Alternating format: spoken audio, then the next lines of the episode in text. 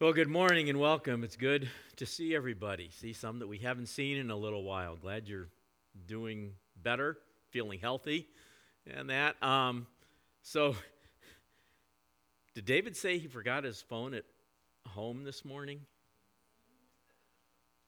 I wonder if he's going through hashtag struggles right now.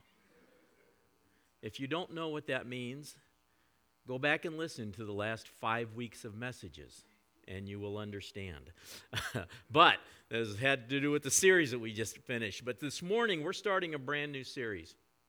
The series is called Something More. Something More. And the title comes from that feeling, I think, that we all get it from time to time, and we can all identify with it at some point in our lives that we're going through life and they're just, there's this sense that there must be more. There's something more. There's something missing. There's something that I should be experiencing that I should have. There's, there's just something missing in my life. Um, uh, something's missing, you know, in my life as I'm currently living it. You know, it, it, it falls short of what it should be. There's got to be more than this. And I think most of us feel that way at one point or another.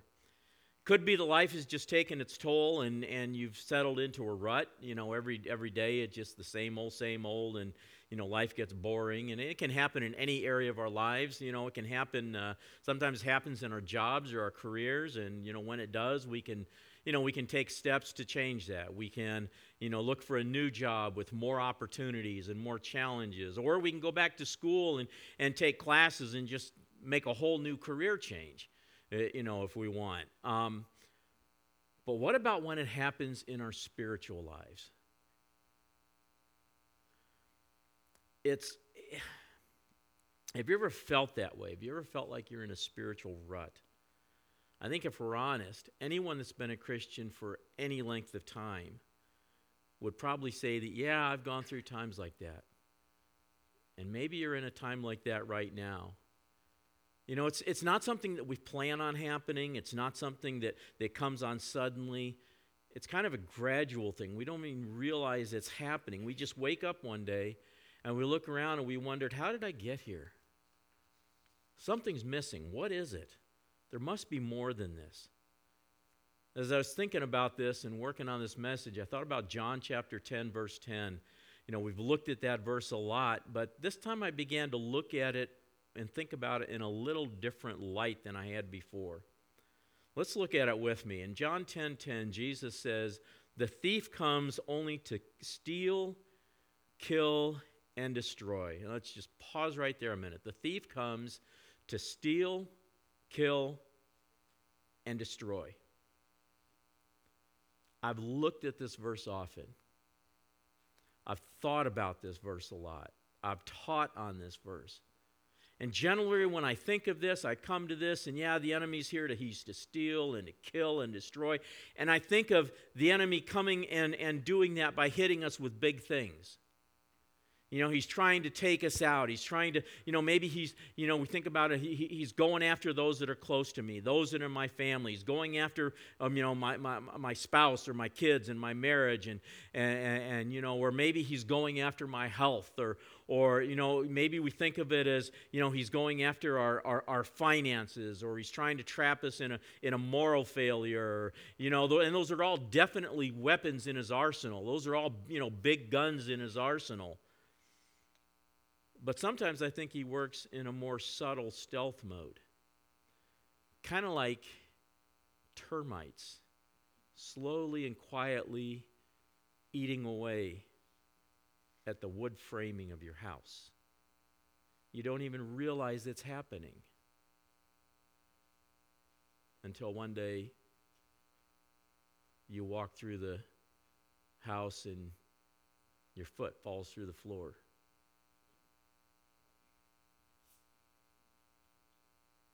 It's a wake up call, isn't it, Josh?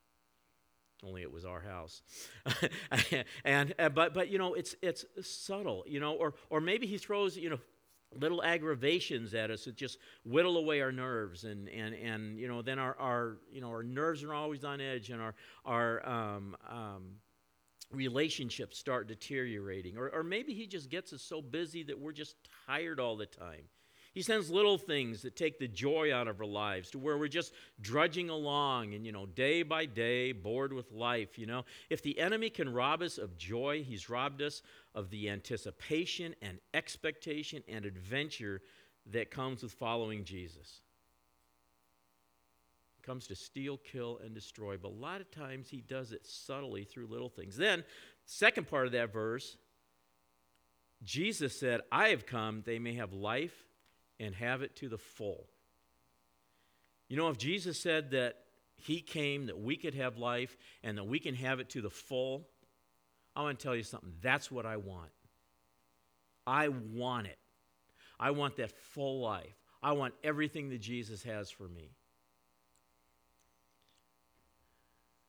We're going to look at a passage of Scripture today that is very special, very personal to me. Psalm 42. I've referenced it a number of times, but I want to tell you why this morning. Lisa and I moved back to Bloomington. We had graduated school here, moved away for seven years, and came back. And we, we, we moved back to Bloomington in October of 86 to join the staff of this church. And uh, it was a time of a lot of transition for me. A lot of stuff was going on. And, you know, I was young, I was brand new to the vineyard movement. I'd never heard of the vineyard movement before I started, you know, connecting with with this this church, um, and there was just so much to learn. You know, the vineyard's philosophy of ministry was totally new to me, and I, I was exposed to a whole new model of ministry, and I loved it. You know, all of a sudden, it wasn't just you know the what I was used to with the the the guy up front on the on the stage, you know, he's doing all the ministry and there's long ministry lines and all that. Now there were ministry teams as everybody got to play. Everybody got to do, you know, do the work of the ministry and you know, it's all about that. And and and I loved what I saw. But at the same time in some ways I felt like at times I was on the outside looking in. I mean, I loved watching the Holy Spirit show up when people prayed, Come, Holy Spirit. That was new to me. And seeing God actually show up and, and begin to minister to people visibly. I loved watching that. But I had a big question in my mind Would He do it for me? Did the everybody gets to play did that part of this whole thing did it really include me or was it just everyone else? I mean looking back i see the enemy was playing on my insecurities and he was trying to derail some things that, that you know what god was wanting to do in my life but i was hungry. I was hungry for more. I was thirsty for more. And then in february of 87 just four months after moving here Five of us from the church flew out to the Anaheim Vineyard for a week long Signs and Wonders conference with John Wimber. It's, he had developed it during his, his, his uh, uh, time of teaching a, a, class at Fuller Seminary. Charlie and Brenda Seitz were, you know, and, and, and, and myself, and there were uh, two others from the church that flew out to Anaheim for this conference. Um, amazing trip I mean, it, it was amazing. It was life changing. I never experienced anything before that in my life. But when I went out there, I had all these questions, I had all these things that I was dealing with, and I was so hungry and I was so thirsty for more. I wanted more. My prayer for that whole week was from Psalm 42. My prayer that entire week out there going out there and being out there was as the stream pants for as the deer pants for streams of water so my soul pants for you o god. My soul thirsts for god for the living god. When can i go and meet god? I had a longing for more. I had a thirsting for more.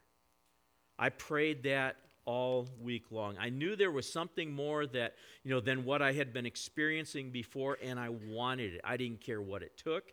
I didn't care what the cost was. I just wanted it. I was like that thirsty deer in Psalm 42, just longing after the water, to the, the streams of water, the water brooks, just, you know, panting after the, the water brooks, you know, just looking for a cool drink of water, looking for a stream. I was so thirsty spiritually for more. So, Psalm 42 is my prayer all week, and it was an amazing week. I mean, worship like I had never heard it before. Probably a couple thousand people, you know, passionately singing their hearts out to God. And, and you know, the thing is, the songs we sang, they weren't just songs about me or they weren't just songs about God. We sang to God. Songs of worship to Him, songs of intimacy with Him, songs of pouring out our hearts in, in, in love to Him. I mean, there was a quality, there was something about the songs. They, they were fresh, they were new. They weren't the, you know, 20 year old songs that, that, that you know, I, I was used to singing. These things were fresh, they were new. They reflected what God was doing in the church today, then. And um, it was amazing. I mean, since then, there's been, you know, but, well, I, the thing is, that was so new because that started really with the vineyard.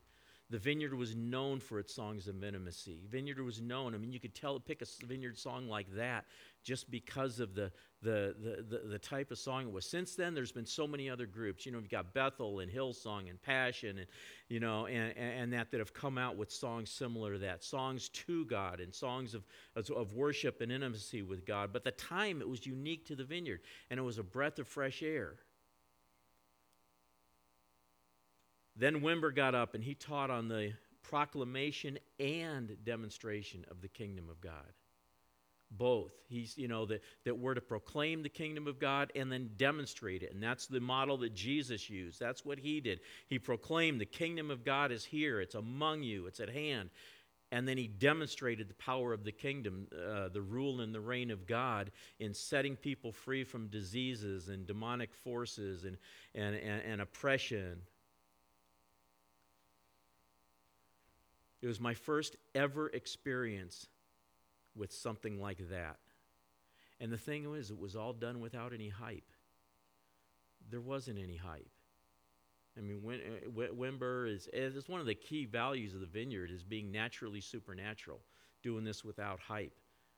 You know, and, and Wimber was known for that. Uh, he would he, he would be asked, you know, how do you prepare for a conference? How do you know? Because you know, some people would, you know, they get in a room and pray for six hours and and that. And Wimber's classic answer: How do you prepare to, to, to, to for a conference to teach and to minister? Let's go back and drink a diet coke. You know, I mean, it was there. There wasn't any buildup of hype. It was just naturally supernatural. So anyway, amazing week you know, saw things I'd never thought I'd see before. Just amazing week. And then came the last day of the conference, Saturday, February 14th, 1987, Valentine's Day. I responded to Wimber's message.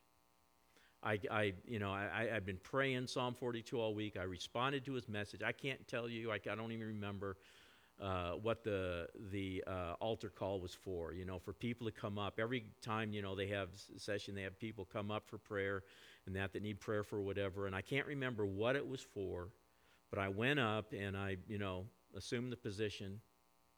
You know, you do, do that pray. and I, I, went up and I got I went for prayer and that and I got prayer and I don't remember what the call prayer was for. I don't remember what the guy, you know, the the, the people prayed for me was and you know, I, I don't remember any of that. But I remembered what happened afterwards clear as a bell. They're done praying for me. I turn around, start to go to my seat, back to my seat. This young man, probably 20 ish, maybe a couple years younger, a couple years older, young kid. I was all of 30 at the time. but but you know he he he turns and and and you know he comes over to me and he just said you know, for some reason, I, I don't understand it. Uh, maybe you will, but um, for some reason, I just feel like the Lord said to give you Psalm 42. I got chills as I'm saying it. That may not seem like a big deal to some of you, but it was to me. Because in that moment, it, that, that was everything. In that moment, see, nobody knew. Nobody knew. There wasn't one person that knew that that's what my prayer was. I didn't say it to anybody. Not before we left, not, not the whole week there. I didn't say it to anybody. So when he told me that, it was God telling me, I heard your prayer and I've answered you. It was significant enough. I've got the date written right here in my Bible. Signs and Wonders Conference 21487. I've only done that one or two times in any of the Bibles.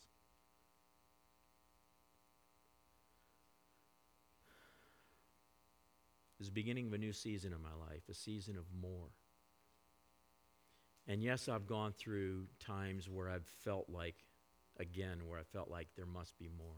And I've also gone through times where I've cried out to God and thirst, thirsting for Him, and He's met me and He's answered me.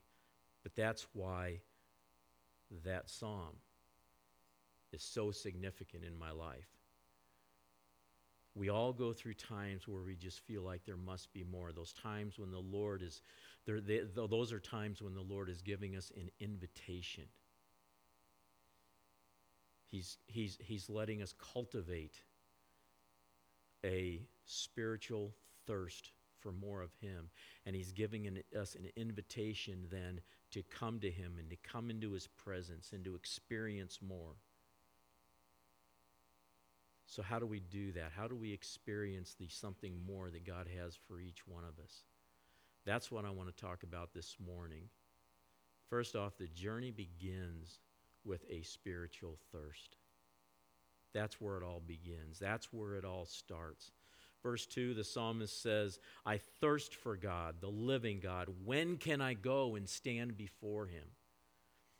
See, the psalmist was thirsty for the presence of God. He longed for it in his heart. God doesn't force himself on anyone, He wants us to want Him. He doesn't come and say, okay, now you're going to enter in my presence, whether you like it or not.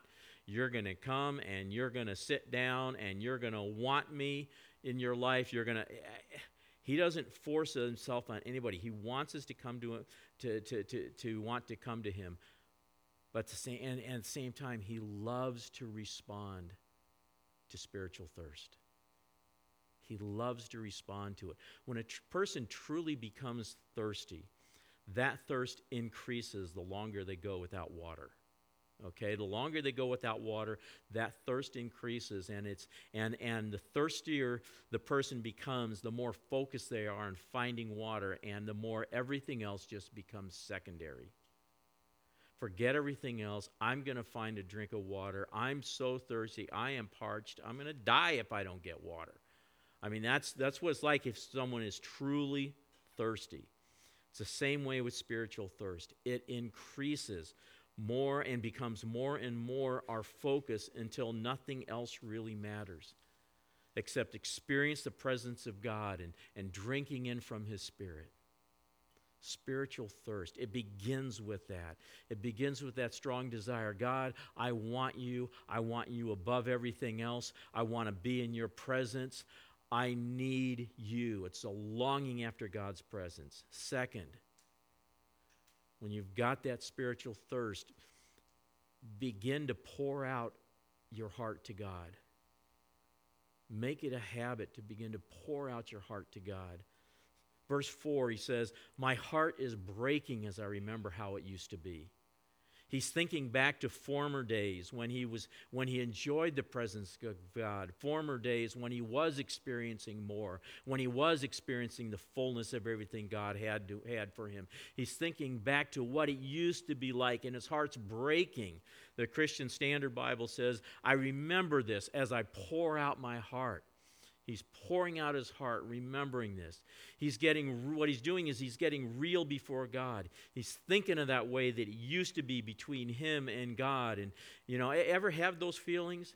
Ever reach a point in your life where you think, man, I remember when I was a brand new Christian, or I remember when this happened and I was I couldn't get enough of God's presence. I could, you know, I, I was so hungry for him, I was so thirsty for him, just wanted more and more and more. Used to be that used to be that he was tight with God. He would lead the way to God's house in the procession. He would lead the way. He'd be the first in line to, to go. His heart was, was, was filled with celebration and joy and, and anticipation and shouts of thanksgiving. But now it wasn't like that. Now he wasn't feeling that. Something was missing. The joy was gone. Discouragement had set in. He was pouring out his heart to God and being brutally honest. He wasn't putting on a plastic smile and, and, and you know, pretending that everything was okay. He laid his heart out before God and told him, This is what I'm feeling. And the thing is, he felt safe enough to do that. He didn't feel like he had to put on a, a, a, a false mask for, with, with God. God. God knows anyway.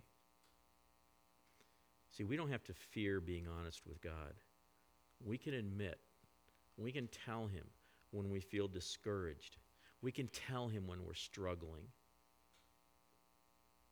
See, unless we're willing to be honest with what's really going on in our hearts, we'll never be able to truly draw close to God. There will always be a distance between us. Always be a twist distance between us and God, and the, dis- the distance is the distance between reality and the mask that we're wearing, the pretense that we're living. C.S. Lewis said, We must lay before him what is in us, not what ought to be in us.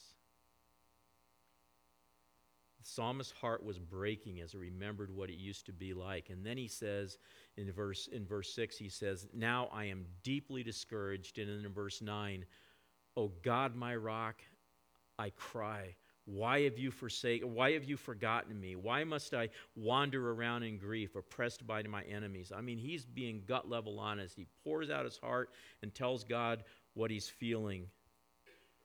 But then he does something. He directs his mind and his heart to remember the faithfulness of God. And that's number three. Pour out your heart and then remember the faithfulness of God. I want to read the, the whole passage of verse 4 to 8. I'm reading from the NLT.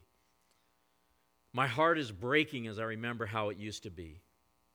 I walked among the crowds of worshipers, leading a great procession to the house of God, singing for joy and giving thanks amid the sound of great celebration. And then look at what he says in verse 5. He says, Why am I discouraged? Why is my heart so sad? And then he makes a decision. He says, I will put my hope in God. I will praise him again, my Savior and my God. Now I'm deeply discouraged, but I will remember you even from distant Mount Hermon, the source of the Jordan, from the land of, of Mount Mizar. I heard the, the, the, the, tumult of the raging seas as your waves and surging tides swept over me. But each day the Lord pours his unfailing love upon me, and th- through each night I sing his songs, praying to God who gives me life. He has an epiphany of sorts. He calls to mind the faithfulness of God, and that's where he directs his heart. That's where he directs his hope.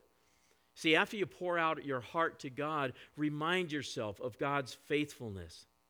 It's okay to take an honest look and to be, you know, upfront with God. We need to be upfront. It's okay to take that honest look at our life and our situation and say, This stinks. This is hard. I'm not doing well. God, I'm discouraged.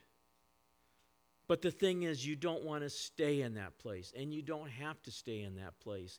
Instead, remind yourself that there is a God who is faithful. He was faithful in the past, He'll be faithful in the future, and He's faithful right now.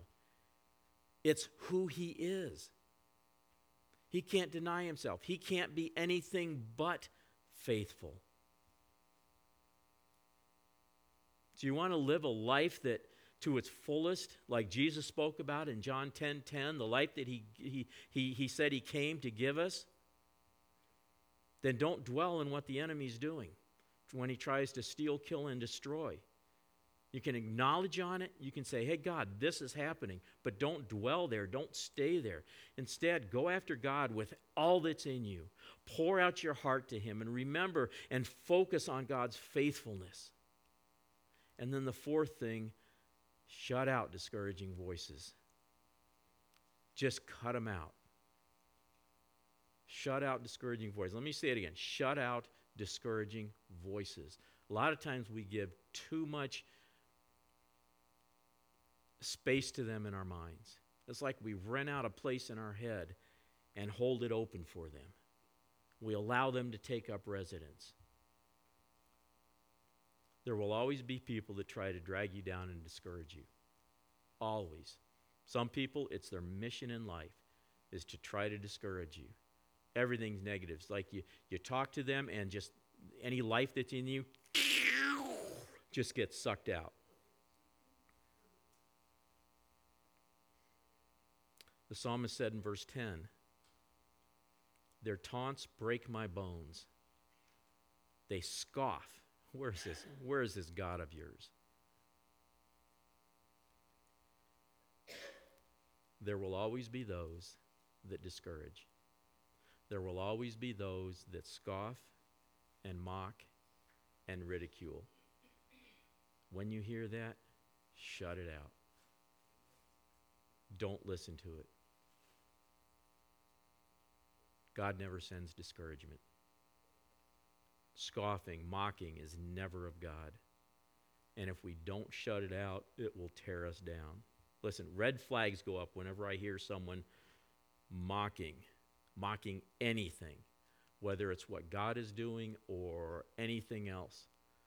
I remember specifically a, a, a situation years ago when we were it was before Harmony School when we were out on East 3rd Street in, in, in, the building there. And I was, I was talking to somebody, and they just had a mocking spirit, of just joking around about something, mocking. And I remember the Lord speaking to me and say, Beware of this.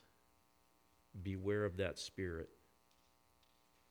See, with person with a critical or mocking spirit will never live the life of fullness that Jesus has for them if we don't shut it out and don't shut out the discouraging voices, one or two things, one of two things will happen. It'll either begin to cause discouragement and death to what God is doing in our life, or it will suck us in to where we begin to agree with it and participate in it, and ultimately it will drag us down to that level. Another way discouraging voices try to work is by telling us um, uh, what what we can't do. Oh, you can't do that. You could never do that. And, and, and rather than encouraging us in what God has called us to do. Another way they come in is they bring shame and they bring guilt. When those voices come, we need to shut them out and to turn our eyes, our ears, and our heart to the Lord. In 1 Samuel 30, David's men were upset with him and they spoke of stoning him. I mean, they were really upset because they'd been out doing this stuff, and while they were gone, some, some raiders came in and, and, and, and raided their camp and took off all their, their wives and their kids. And they got back to camp, everything's missing, their families are missing, and they were talking about stoning David. But in verse 6, says that David encouraged himself in the Lord his God. He encouraged himself. We need to learn to encourage ourselves in the Lord. Learn how to do that.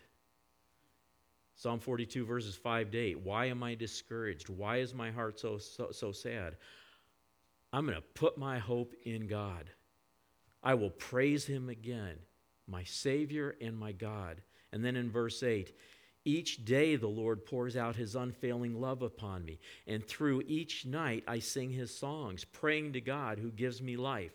He's encouraging himself in the Lord. He says something similar in verse in Psalm 103 verse 1. With my whole heart, with my whole life, and with my innermost being, I bow in wonder and love before you, holy God. And then in Psalm 42 again, a, a, a, second time, after he says this, after he says this in verse 5, he says it in verse 11 Why am I discouraged? Why is my heart so sad? he turns his heart toward God then and he says, I will put my hope in God. I will praise him again, my Savior and my God. And he not only does this two times, he does it three times. Most commentators believe that Psalm 42 and Psalm 43 were originally one unit, one poem, one psalm. Somewhere along the line they got divided. I don't know how. But, so, but most commentators believe that, you know, it, it was Psalm 42 and 43 were originally one unit, a single psalm. And in Psalm 43, verse 5, he repeats the same thing now for the third time. Why am I discouraged? Why is my heart so sad? I will put my hope in God. I will praise him again, my Savior and my God. Three times saying the same thing and then answers with the same thing. If something's missing in your life, if you have that sense of there's got to be more, there must be more, in your walk with God, you're wanting more. You want to live that life to the full that Jesus talked about in John 10:10. 10, 10. Cultivate a thirst for his presence. Begin to cultivate thirst for his presence. And then begin to, and begin to pour out your heart to him.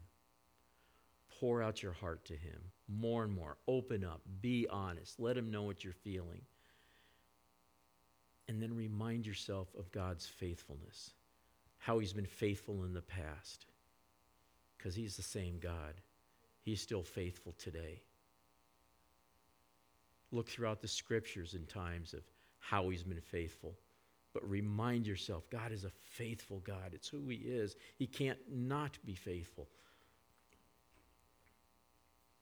And when mocking and discouraging voices come, shut them out. Press into God's presence and what you know to be true.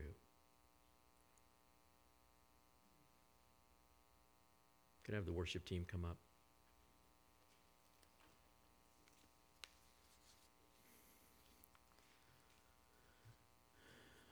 while they're coming, I want to pray.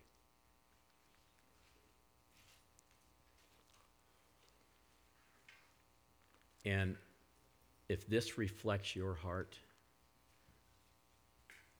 then just in your heart and in your spirit say, Yes, Lord, that's me. I want that.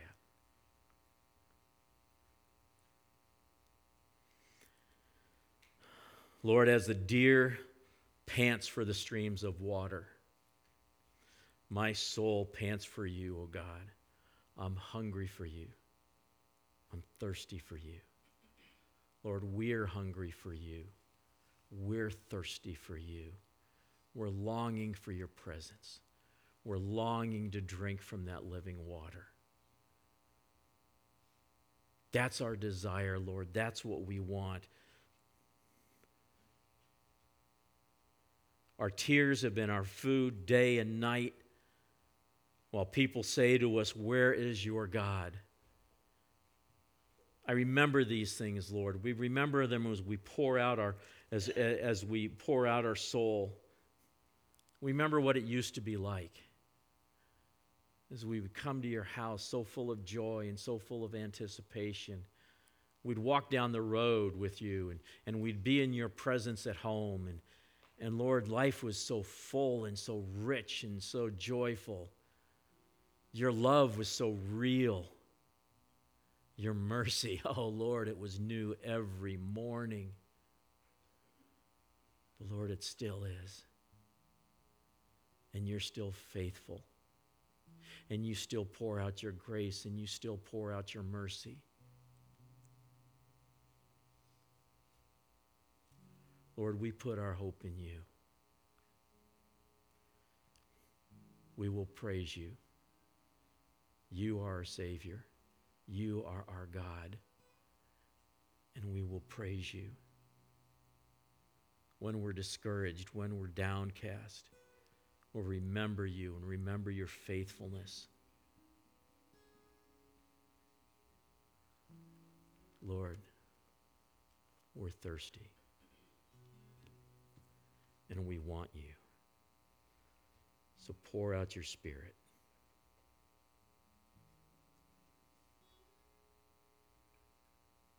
Come, Holy Spirit.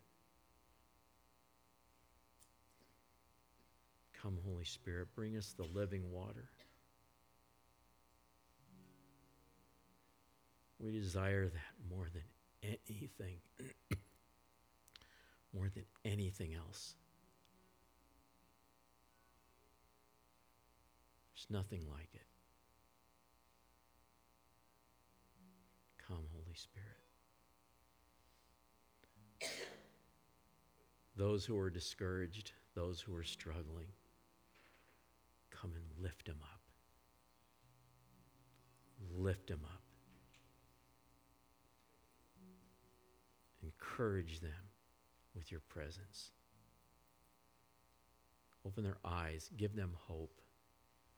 Hope in their hearts. Restore the joy of salvation to them.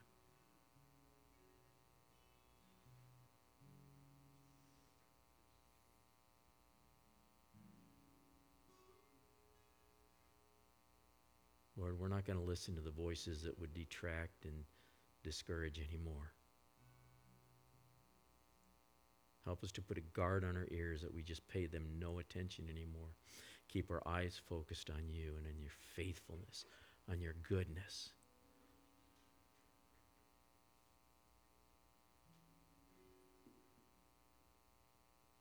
Lord, we don't want to focus on what the enemy is doing and trying to steal, kill, and destroy.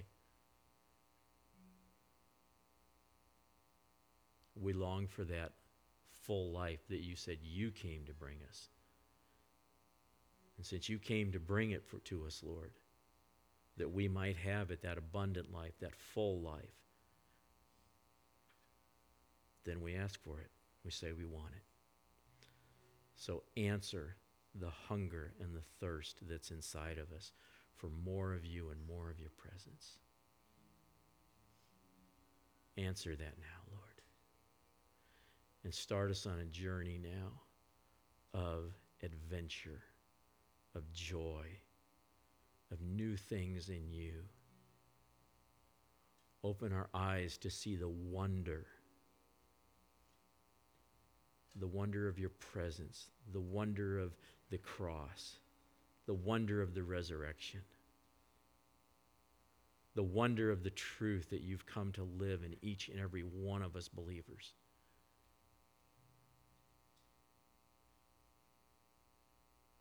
We rejoice in the fact, Lord, that you've taken our sin and thrown it in the sea of forgetfulness. You choose to remember it no more. We thank you, God, that that is a work of grace that we access through faith. Holy Spirit, come and reveal Jesus to us in a way that we've it's greater than we've ever known before, Lord. Greater than we've ever known. We want to see Jesus. We want to drink the living water. In Jesus' name. Amen.